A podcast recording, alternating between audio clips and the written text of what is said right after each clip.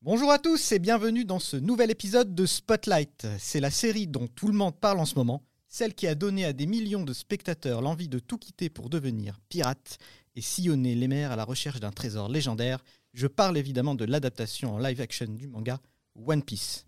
Alors nous avons déjà débriefé la série Netflix dans un précédent podcast Animea que nous vous invitons bien sûr à aller écouter.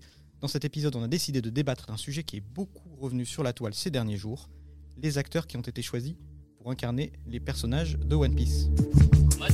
Parlons maintenant de cinéma. C'est un scandale Un scandale Scène 6, première. Pour en parler en plateau, j'ai avec moi deux membres éminents de l'équipage du chapeau d'Allociné, Manon Maroufi, experte animée et grande fan du clown Baggy, salut Manon, Salut. et Shaima Tounsi Shaibdra, qui répondra à l'épineuse question est-ce que tout est extensible chez Luffy? Bonjour. Suspense, salut. Ça, c'est une grande question faut, qu'il faut, voilà, il va falloir trancher dessus. Je suis Vincent Formica, vous écoutez Spotlight sur Allociné, on s'écoute une petite BA et on en parle juste après. Depuis que je suis en âge de tenir debout, c'est mon rêve de devenir le roi des pirates Le roi des pirates, hein C'est une voie plus dangereuse. Si le chemin qu'on prend semble trop facile, c'est qu'on est sur le mauvais chemin. Alors pour commencer, j'aimerais bien connaître votre avis personnel sur le casting, ce que vous avez aimé, ce que vous n'avez pas apprécié. Est-ce que justement, voilà, que- quelle a été euh, d'ailleurs- au départ votre première impression quand vous avez appris euh, voilà, ce casting-là? Moi, j'étais plutôt contente. Alors, contente, euh, je parle en tant que, que spectatrice je suis curieuse, puisque j'ai pas vu l'animé, je ne. Je n'ai pas lu le manga, donc j'avais une vague idée des- du cara design des personnages. Euh, et je trouvais déjà dans un premier temps c'était euh, que c'était bien respecté. En tout cas, euh, ni- niveau couleur de cheveux, vêtements, etc. les premières photos quand elles sont sorties, je me suis dit il y a vraiment un respect des, de- de- du physique des personnages et sans que ça fasse trop cosplay. C'était ça aussi la crainte, je pense, c'était que en fait on se retrouve avec euh, juste des fans à la Japan Expo en guise, euh, d'acteurs et, et c'était pas du tout le cas. J'ai trouvé que ça faisait vraiment, euh, euh, vraiment réaliste et sans être trop cheap aussi parce qu'il y avait ce risque-là de se dire que en soi ils sont habillés plutôt simplement. Est-ce que un t-shirt de chez Kiabi ça allait faire l'affaire, pour faire le t-shirt de Nami? Là en l'occurrence ça fonctionnait. Donc c'était vraiment, moi ma première impression c'était ça, c'était ça respecte le cara design de l'animé et du manga par définition et ça c'était cool. Alors moi, jusqu'il y a deux mois, je ne connaissais absolument rien de One Piece. Alors quand j'ai vu le trailer, le mec il était extensible, je me suis dit c'est quoi ce truc? Euh, Entre-temps, euh, j'ai- je suis en train de dévorer l'animé, donc Ouais. je peux vous dire à l'heure d'aujourd'hui que le casting est parfait, donc je fais partie des gens qui ont un énorme coup de cœur sur les acteurs. Euh, donc oui, quand les images sont sorties, euh, j'avoue, euh, j'ai pas euh, voilà, fait le rapprochement entre les deux. Euh, moi, ce que j'ai aimé, c'est que c'est un casting international. Donc, on a des acteurs, les cinq acteurs principaux, euh, l'équipage du chapeau de paille, ils viennent de euh, plusieurs pays. Et je sais que Eiichi- Eiichiro Oda, le mangaka derrière, derrière One Piece, il avait répondu à une lettre, une lettre de fans qui demandait voilà, de quelle origine était l'équipage du chapeau de paille. Il a dit, par exemple, pour l'acteur pour Luffy, il avait dit il est brésilien. Bon, là, ils ont pris un acteur mexicain, c'est pas le même pays, mais c'est pas non plus, euh, voilà, c'est à peu près la même culture. Euh, bah, par exemple, pour euh, Zoro, donc Makenyu, il y a des fans autour de la table. oui. Euh, il est japonais, donc il a grandi avec, avec le One Piece. Donc, en fait, ils ont chacun une histoire personnelle qui est liée à One Piece. Et rien que pour ça, euh, ça veut dire quelque chose. Et on va, on va en parler après, mais ils, ils se sont vraiment donnés à fond. Ils ont fait plus que, que ce qu'ils devaient faire. Et rien que pour ça, je les, je les applaudis. Et toi, Vincent, t'en as pensé quoi? Ah ben, moi, euh, au, au tout début, j'étais euh, assez optimiste parce qu'ils avaient une bonne, une bonne tête, je trouve qu'ils étaient. euh, qui ressemblaient vachement. C'est vrai qu'il y a une vraie vibe de l'animé. On se dit, tiens, eux, oui, ils sont. Oui, c'est Luffy, oui, c'est euh, Usopp. euh, ouais, ils, sont, ils ont vraiment, la, je trouve, la tête de l'emploi. Je me suis dit ça. Et après, évidemment, en voyant l'animé, avec les costumes, avec euh, la manière de bouger, la manière de jouer, on, on se dit, mais ils ont vraiment. euh, les créateurs de la série ont vraiment trouvé les pépites. Mm. Parce que c'est qu'on dit pas aussi assez, c'est qu'il y a, à part Makenyu, qui est quand même relativement connu, c'est pas non plus une méga star internationale, mais au Japon, c'est déjà une grande, grande star. Et euh, oui, il y a que des inconnus euh, dans, cette série. Et faire une série One Piece avec euh, prendre le pari de prendre aucune star, c'était quand même assez, assez fou. Bah, Je, je pense qu'ils avaient ce parti, en fait, et comme le disait Shaima, ils ont tous un rapport particulier avec One Piece, même ceux au, final qui découvraient la série après avoir été castés, tu sens qu'ils avaient une vraie volonté de bien faire. Et je pense que vaut mieux une foule d'anonymes qui a à cœur de bien faire les choses qu'au final une grande star qui va faire certainement parler en tête d'affiche, mais qui va faire le job pour. euh, sans être méchante hein, pour le chèque, parce que c'est comme ça qu'on mange et qu'on survit. hein. Mais, voilà, je pense que là, c'était vraiment une équipe de jeunes acteurs qui, qui arrivaient sur un projet qui les a, au final, je pense, complètement dépassés parce que le succès a quand même été euh, assez surprenant, euh, vu les premières critiques que se prenait le, le projet, alors que euh, voilà, on n'avait encore ni bande-annonce, ni photo, etc. Ils ont vraiment voulu faire les choses bien et au final. Mais heureusement que- qu'on qu'on les a eus, eux, ces, ces petits nouveaux qu'on ne connaît pas, Mhm. parce que je pense que ça va lancer leur carrière. En tout cas, je leur souhaite parce que parce que c'est mérité. Moi, ça, me- ça me fait penser à Harry Potter. Ouais. Vraiment, quand c'est sorti, ces acteurs, on ne les connaissait pas. Ils ont fait un pari fou. Ils se sont dit, bon, il y a sept bouquins, bon, on va dire huit. Euh, on va tenir allez, une dizaine d'années. Il faut que ce soit des bons acteurs. Mm. Et quand tu as 10 ans, tu peux pas savoir si le, le gars va bien jouer euh, sur 10 ans. Il s'avère que oui et non. Mais ouais, là, c'est le même pari. En fait, c'est qu'avec One Piece, il y a tellement de. Voilà, on l'a dit, il y a plus de 100 tomes, plus de 1000 épisodes. La première saison couvre euh, allez, 11-12 tomes et à peu près 65 épisodes. Euh, ils, peuvent, euh, ils peuvent y aller pour 10 ans, quoi.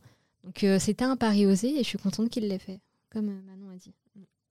Et pourquoi est-ce qu'il y a selon vous, est-ce qu'il y a une difficulté particulière de trouver des, des comédiens pour des adaptations d'animés? Je sais que c'est souvent attendu au tournant, que ben, ça, ça fait évidemment ça fait parler sur les réseaux. On a, on a vu récemment d'ailleurs Makenyu jouer euh, Seiya dans l'adaptation au cinéma de, des Chevaliers du Zodiac. Ça a beaucoup fait parler. Lui, et moi je trouve qu'il était, il était bien dans le rôle. C'est dommage que le film est ce qu'il est, mais qu'il y aura pas de- lui, lui, on je ne pourra pas en parler. Je crois qu'aucune de nous deux donc, Non, euh, désolé. on ne pourra pas te soutenir là-dessus. On va pas désolé. parler, oui, on va rester sur One Piece. Mais ouais, pourquoi les, il y a une- vraiment quand, quand il s'agit d'adaptation animée, il y a toujours une, euh, voilà, une- Bah, au, contraire d'Harry, je pense, je prends Harry Potter en exemple. hein, je me permets puisque c'est ce dont on a parlé juste avant. Euh, je pense que la culture animée, est- les, les gens sont tellement attachés à, à leurs personnages. Déjà, les mangakas sont attachés à leurs personnages, c'est normal, c'est leur création, donc c'est normal qu'Eiichiro Oda ait, son mot à dire sur le casting et, sur toute la production qui allait derrière. Mais les fans aussi sont tellement attachés, euh, au-delà du caractère, au cara design de leurs personnages, que c'est une volonté propre, je pense, à tout live action de respecter au maximum ne serait-ce que la couleur des cheveux. Ce qui n'est pas forcément évident, surtout quand on a la tête de Zoro. Euh, voilà, euh, en fait, c'est ça aussi que je trouve fascinant, c'est qu'ils ont réussi à rendre crédible un mec avec, les Mm. cheveux, avec des cheveux verts. Ce qui est, euh, voilà, dans la vraie vie, voilà, on le croise dans un bar, euh, on se dit pas, waouh, il pète le style. On se dit, ah, c'est quoi cette couleur de cheveux? Voilà, et, et en fait, là, quand tu regardes l'animé, tu te poses pas la question. C'est c'est normal. Donc, euh, c'est ça que je trouve fascinant, c'est que Makenyu, je pense qu'il n'est pas arrivé euh, faire les essais avec les cheveux verts.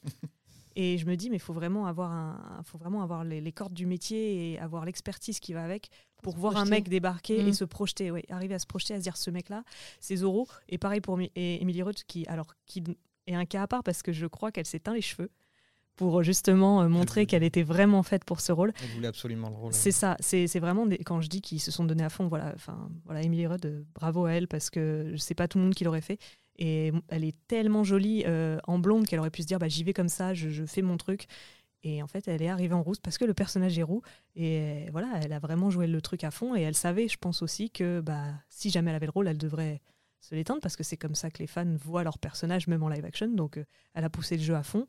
Et, et au final, elle a eu raison parce que ça a sûrement fait pencher euh, dans la balance.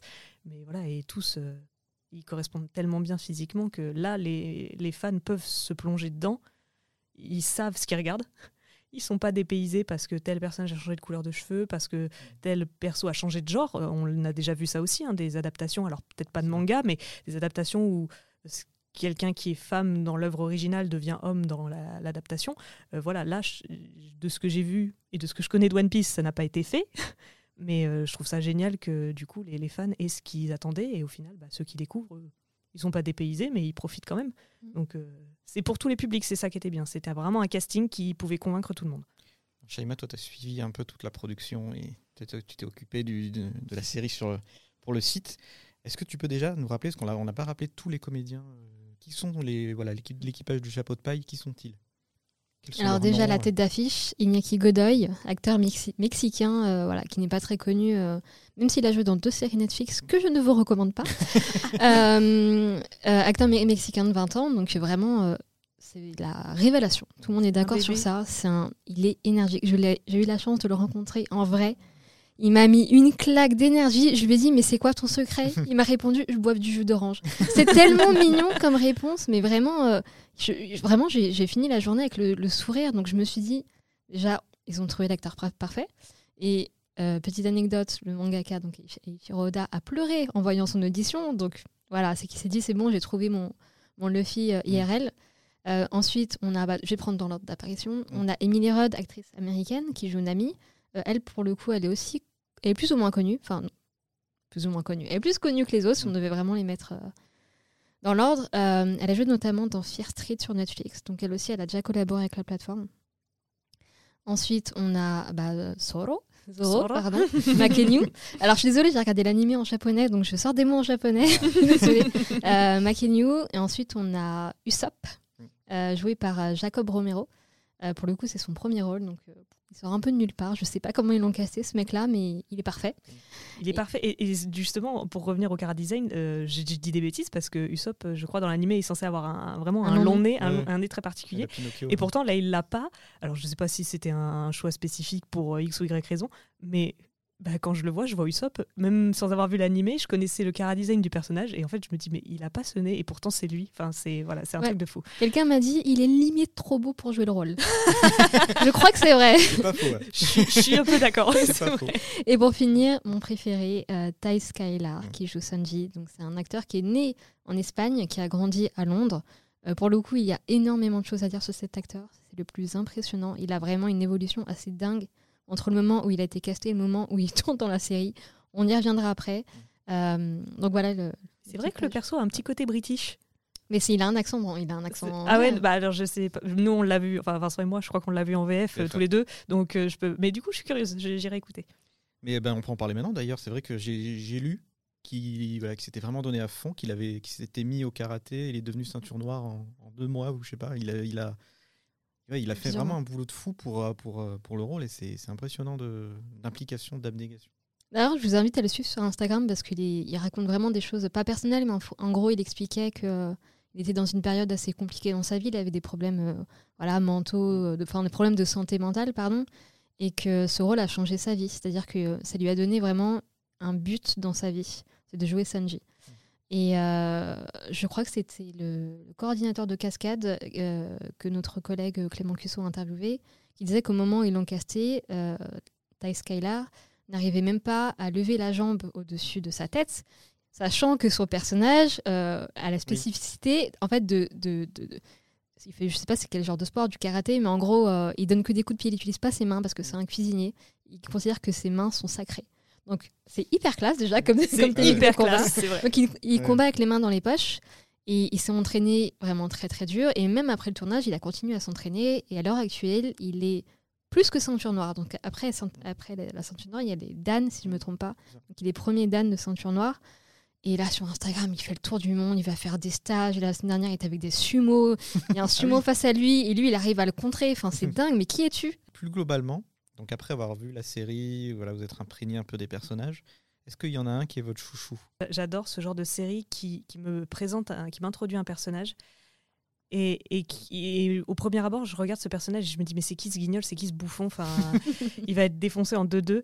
Et, et en fait, qui arrive, malgré toute la débilité du personnage, à le rendre tellement attachant qu'en fait, bah, McKenyu, il est limite passé au second plan. voilà, j'ai commencé, la L'aveu. sé- j'ai commencé la série euh, en regardant à droite en me disant Zoro, mon personnage préféré, c'est bon, je sais. Et maintenant, je me tourne à gauche et, et je vois Baggy, ce clown tellement, tellement improbable que j'aime ce personnage parce que, comme j'ai dit, c'est un guignol. Enfin, on le voit, on le voit au début, à la fin de l'épisode 1. euh, il est posé sur son, sur son trône. Enfin, on se dit, mais qui, qui es-tu enfin, D'où tu sors et qu'est-ce que tu vas nous pondre Parce que tu as, l'air vraiment ridicule. quoi. Et, et en fait, euh, même avec le caractère qu'il a un peu, un peu exubérant, un peu euh, voilà, De clown. euh, un peu de voilà, un caractère de clown. Et ben Des Joker en plus sympa. c'est ça, ouais, c'est vraiment un mélange entre ouais voilà, c'est c'est ça, c'est c'est vraiment le clown classique qu'on connaît et un peu un petit peu Joker, un petit peu dark quand même sur les bords. C'est vrai En que son but, dans- dans- Ouais. moi qui n'ai pas lu l'animé, euh, qui pas vu l'animé ni lu le manga, j'étais, j'ai été vraiment, euh, on va dire, scotché parce que je savais pas du tout ce qui allait se passer. Et en fait, il, il enferme des gens pour, rega- pour euh, qui, Qui- regardent son spectacle. Ouais, il fait il fait un vrai show et il kidnappe des gens pour Oui. C'est pas ça dans l'animé. hein. Il n'y a pas Ah. tout, le- tout le truc autour de. Ça se passe. Ça se passe pas dans un cirque en fait, on le voit Ah oui. détruire une ville, donc c'est, Je- il est plus marrant dans la dans Ouais, live action. c'est ce que j'avais Mm. cru comprendre, c'est que c'était un parti pris aussi de, de- du live action de le rendre un peu plus sombre. Euh, et au final, ça, fon- ça fonctionne et en même temps pas du tout parce que je veux dire, quand je le vois à l'écran, j'ai pas peur. enfin, vraiment, Maggie ne me fait pas peur, mais je le trouve attachant en fait dans sa manière d'être. Enfin, je me souviens de cette scène où ils ont juste sa tête avec lui, puisque Oui. on l'a pas dit, mais il est capable de, de détacher des parties de son corps. Ils ont juste la tête et en fait, il, est vraiment, euh, il est au plus mal quoi, parce qu'il peut rien faire et il est soumis à la pression de, je crois que c'est Sanji qui le tient ou Zoro, je ne sais plus, qui le tient par, par les cheveux quoi. Et lui, il est là, bah attendez, on est sur un bateau, je vais vous chanter une chanson.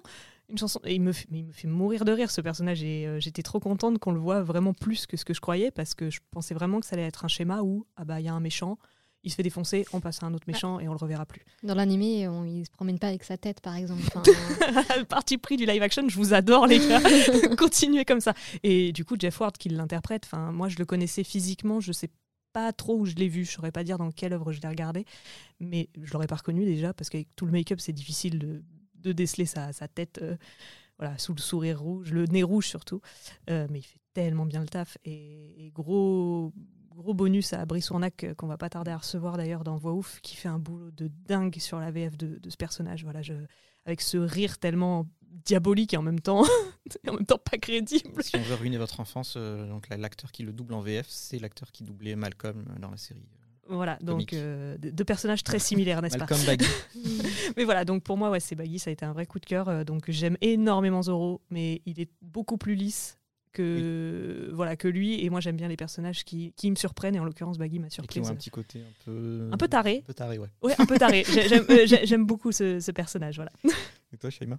Ah, j'allais j'allais te passer la parole parce que je Ah. vais rien apporter de plus. Euh, au début de l'animé. Euh, de- non, mais au début de l'animé, j'aimais beaucoup Shanks. On le voit très très peu. vrai. Euh, donc voilà, je vais pas m'étaler sur un mec que je vais voir 5 minutes. Euh, et je trouve que j'ai un problème avec sa, avec la, sa, sa perruque. Voilà. Euh, en fait, Makenyu, donc Zoro, tout simplement parce qu'il a un... Il joue pas en fait. C'est vrai. Il est très simple dans sa manière de jeu, alors que Zoro, je vous, je vous jure, il est très très fort, mais c'est un- il est, c'est un, nain, c'est un- il est bête. Mm. Il est connu pour être bête, vraiment, je vous jure. Et c'est tellement drôle dans l'animé, et ça, je le trouve pas dans la version live action. Mm. Euh, il est limite trop sage. Mm. Alors que même, en fait, il joue pas au niveau du, du visage. Et puis, je suis désolée, je veux le dire, il, est, il a un visage très beau. Enfin, Oui. c'est suffisant. Oui, oui.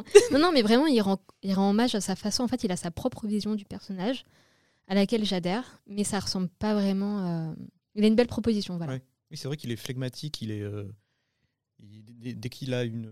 Voilà, dès qu'il a une interaction, une interaction avec les autres, il est toujours euh, un peu poker face. Euh, Mais après, c'est- on en avait déjà parlé pour l'adaptation de Slam Dunk, c'est peut-être un parti pris dans le sens où euh, le côté un peu bouffon, un peu comique, et, et personnage très exubérant, c'était très typique des shonen des années 90-2000, qui marche peut-être moins aujourd'hui. Enfin là, je veux dire, si Zoro il était dans le live action comme il est dans l'animé, il finirait peut-être vite par nous saouler. Et Oui. je dis Zoro, mais Baggy aussi. Hein, si- S'il se contentait juste d'être marrant, bah, en fait, les gens en auraient peut-être vite ras le bol.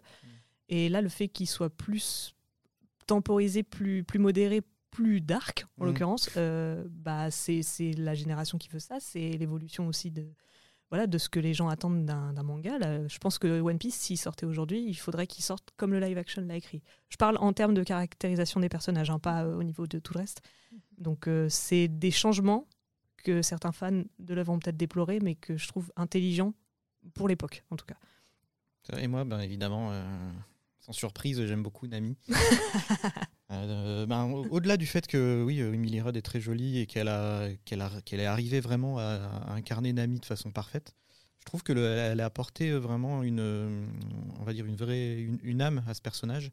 Il est pas, il est pas lisse du tout. Il a des, il a des failles. On voit dans, dans- dans tout le long de la, de la série. euh, elle a fait des choses, voilà, pas très, euh, pas très cool et, et elle l'assume.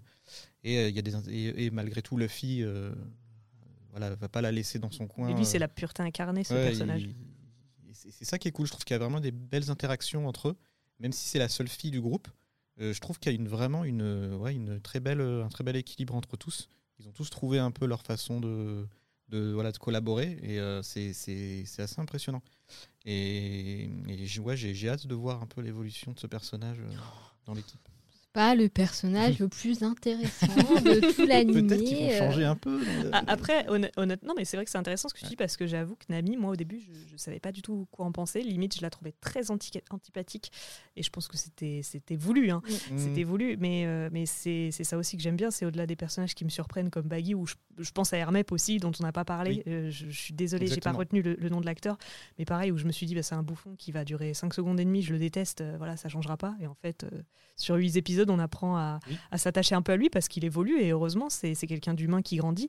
Et ben, Nami, euh, je suis vraiment passée d'un extrême à l'autre où j'étais là, bah, en fait, là, si elle meurt euh, vraiment dans les 5 premiers épisodes, ça me gêne pas. Au dernier épisode où en fait, elle se révèle vraiment et je me dis, bah, en fait, euh, Bichette, elle, elle avait des raisons de- d'agir comme elle a agi, j'aurais sûrement fait pareil. Et ben, en fait, euh, c'est quelqu'un de bien, c'est quelqu'un de bien, je l'aime, je veux en savoir plus sur elle. Après, voilà, Shaima nous dit que c'est pas le Non, perso. oui, je la trouve pas intéressante. Puis en plus, elle a une dualité. Enfin, d'un côté, si tu la mets en combat one-to-one pour sauver ses amis, elle peut être très forte. Mais elle est aussi la, enfin, la femme qui. Enfin, elle, elle- elle aime bien envoyer les autres euh, gérer des problèmes et elle rester derrière avec Usopp et se marier, etc. Quoi. Donc moi, ça En fait, j'aime trop euh, le trio Luffy, euh, Zoro et Sanji parce qu'ils sont Ouais. vraiment euh, infernaux. Ils sont trop forts. Mm. Quoi. Bah, on a vu, ouais, on a eu un aperçu des relations Zoro-Sanji, c'est c'est Ah, c'est quelque chose. C'est quelque vannes, chose. c'est- ouais, vraiment cool En ça. fait, c'est c'est Mm. tellement de, de caractères tellement opposés. Enfin, et là, et là encore plus dans l'animé. Du coup, si, si Zoro est très très poker face dans la dans, dans le live action, euh, Sanji il est tellement c'est c'est un tchatcheur quoi. Il- C'est un dragueur donc forcément lui il parle tout le temps. Zoro il est beaucoup plus Posé. po- beaucoup plus Mm. posé donc forcément ça va faire des étincelles et, et j'ai trop hâte de, de voir ce que ça va donner. Non mais je te rejoins, j'ai beaucoup aimé le duo Kobe, euh, Kobe et Hermep. Oui aussi complètement qui, euh, différent. tu penses, euh, en- je pensais qu'ils ils allaient un peu voilà, se, se, se fighter pendant tout- toute la saison et finalement ils vont collaborer, et ils vont un peu apprendre chacun, chacun l'un l'un de- l'un des l'un et l'autre et c'est- plutôt bien, bien foutu euh, à ce niveau-là. Et on parlait de l'avenir, euh, une dernière question euh, avant de, de terminer cette émission. C'est vrai que One Piece, c'est quoi? C'est 1000 plus de 1000 épisodes, plus de 100 tomes de, de- de- du manga.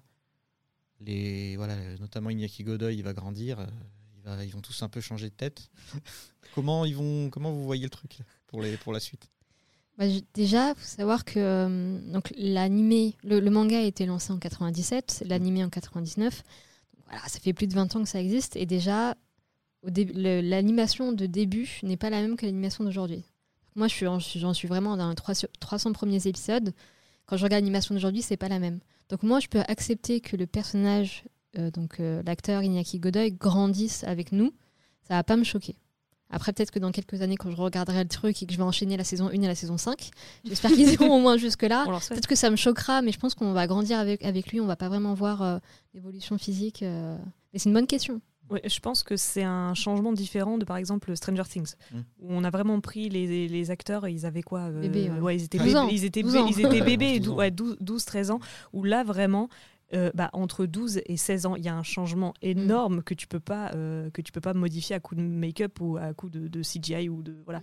Euh, là, on parle quand même de gens qui ont la vingtaine et qui, je pense, entre leurs 20 et leurs 35 ans, vont pas non plus évoluer de fou, ou en tout cas rien qui sera insurmontable en termes de maquillage et, et tout ça. Donc honnêtement, les perruques, faudra peut-être juste les agrandir un tout petit peu. mais mais j'ai totalement confiance en, en, en- en- en l'équipe de make-up artistes pour, euh, pour arranger peut-être euh, voilà, la, la barbe qui repousse. euh, voilà. Euh, après, peut-être pour les personnages plus âgés, et encore, pareil, Ouais, eux, je non, pense qu'ils vont pas évoluer de fou. Enfin, c'est pas entre 40 et 50 ans qu'on chope euh, 10 000 rides sur le visage. Ça se fera progressivement, mais je pense que ça se fera de manière naturelle et qu'au final, bah, ceux qui, ont, qui vont enchaîner la série, même euh, ceux qui vont la découvrir, je, je leur souhaite dans 10 ans, quand ils seront à la saison 10, et ils vont les enchaîner, bah, en fait, ça se fera progressivement et ça, ça choquera personne. Quoi. Mm. En tout cas, j'espère. Mais moi, je serai présente euh, voilà, je, je- pour toutes les saisons qu'ils vont faire. Justement, dernier point, j'ai vu que j'ai vu, euh, d'ailleurs, il me semble qu'il y a eu un article sur Allociné euh, sur, le, sur la suite. C'est pas le- l'énorme carton qu'on attendait. Donc il y a un peu de, il y a peut-être un petit peu de, de suspense sur euh, la- Euh, l'annonce d'une saison 2. Non, je pense que ça sera renouvelé sans problème parce que ça reste quand même des très bons chiffres. Euh, là où on vient un petit peu euh, atténuer euh, tout ce qui se dit sur Internet, c'est que ça va faire un bon lance- lancement, mais pas aussi bon, par exemple, qu'un The Watcher ou The Night Agent. Ce qu'il faut regarder, c'est sur la durée. C'est combien de personnes ont été jusqu'au bout, combien de personnes on va, on vont regarder sur... je crois que maintenant, ils regardent les chiffres sur trois mois. Il me semble que quand même, c'est quasiment sûr que la série va être renouvelée parce qu'elle est très très bien notée et qu'il faut pas tarder aussi à. Il y a la grève Hollywood, donc voilà, les, les tournages sont à l'arrêt, mais il faut pas non plus tarder à lancer le tournage parce que ça prend du temps, notamment en post-prod. faut pas qu'on attende non plus deux ans avant de voir la suite. Donc, euh, je suis quasiment sûre que la saison 2 il va être, euh, est acquise. Par contre, pour la suite, euh, il faut que Netflix arrive à essayer d'attraper les gens qui ne sont pas fans. Parce que là, on n'entend que les fans, en fait. C'est eux qui font du bruit. Et c'est eux, voilà, c'est eux qui font du bruit sur le Twitter parce que voilà, ça a été en, en top tweet pendant plusieurs jours. Euh, il faut aussi voir les gens, euh, voilà, nos parents, nos frères et sœurs, ceux qui ne lisent pas les mangas. En fait, c'est eux Oui. qui, qui vont déterminer si Netflix va continuer l'aventure euh, au-delà de la saison 2. Quoi. J'ai interdit à ma famille de regarder la première semaine. Je vais tous les mettre euh, au parfum euh, sur les, les trois mois à venir, du coup. non, non, mais oui, on le répétera jamais assez, et on l'a pas dit d'ailleurs euh, dans ce podcast, mais il n'est pas nécessaire de connaître One Oui. Piece pour Ah apprécier oui. la série. Et ça, je pense que c'est c'est- Netflix l'a l'a précisé, en tout cas je ne l'ai pas vu avant, mais l'a précisé en promo un peu tard. Je crois qu'ils ont fait un tweet peut-être deux, trois jours après la sortie en disant on vous rappelle que vous n'avez pas nécessairement besoin de connaître l'œuvre originale pour regarder la série. Et ça, c'est peut-être un truc qu'ils auraient dû faire avant.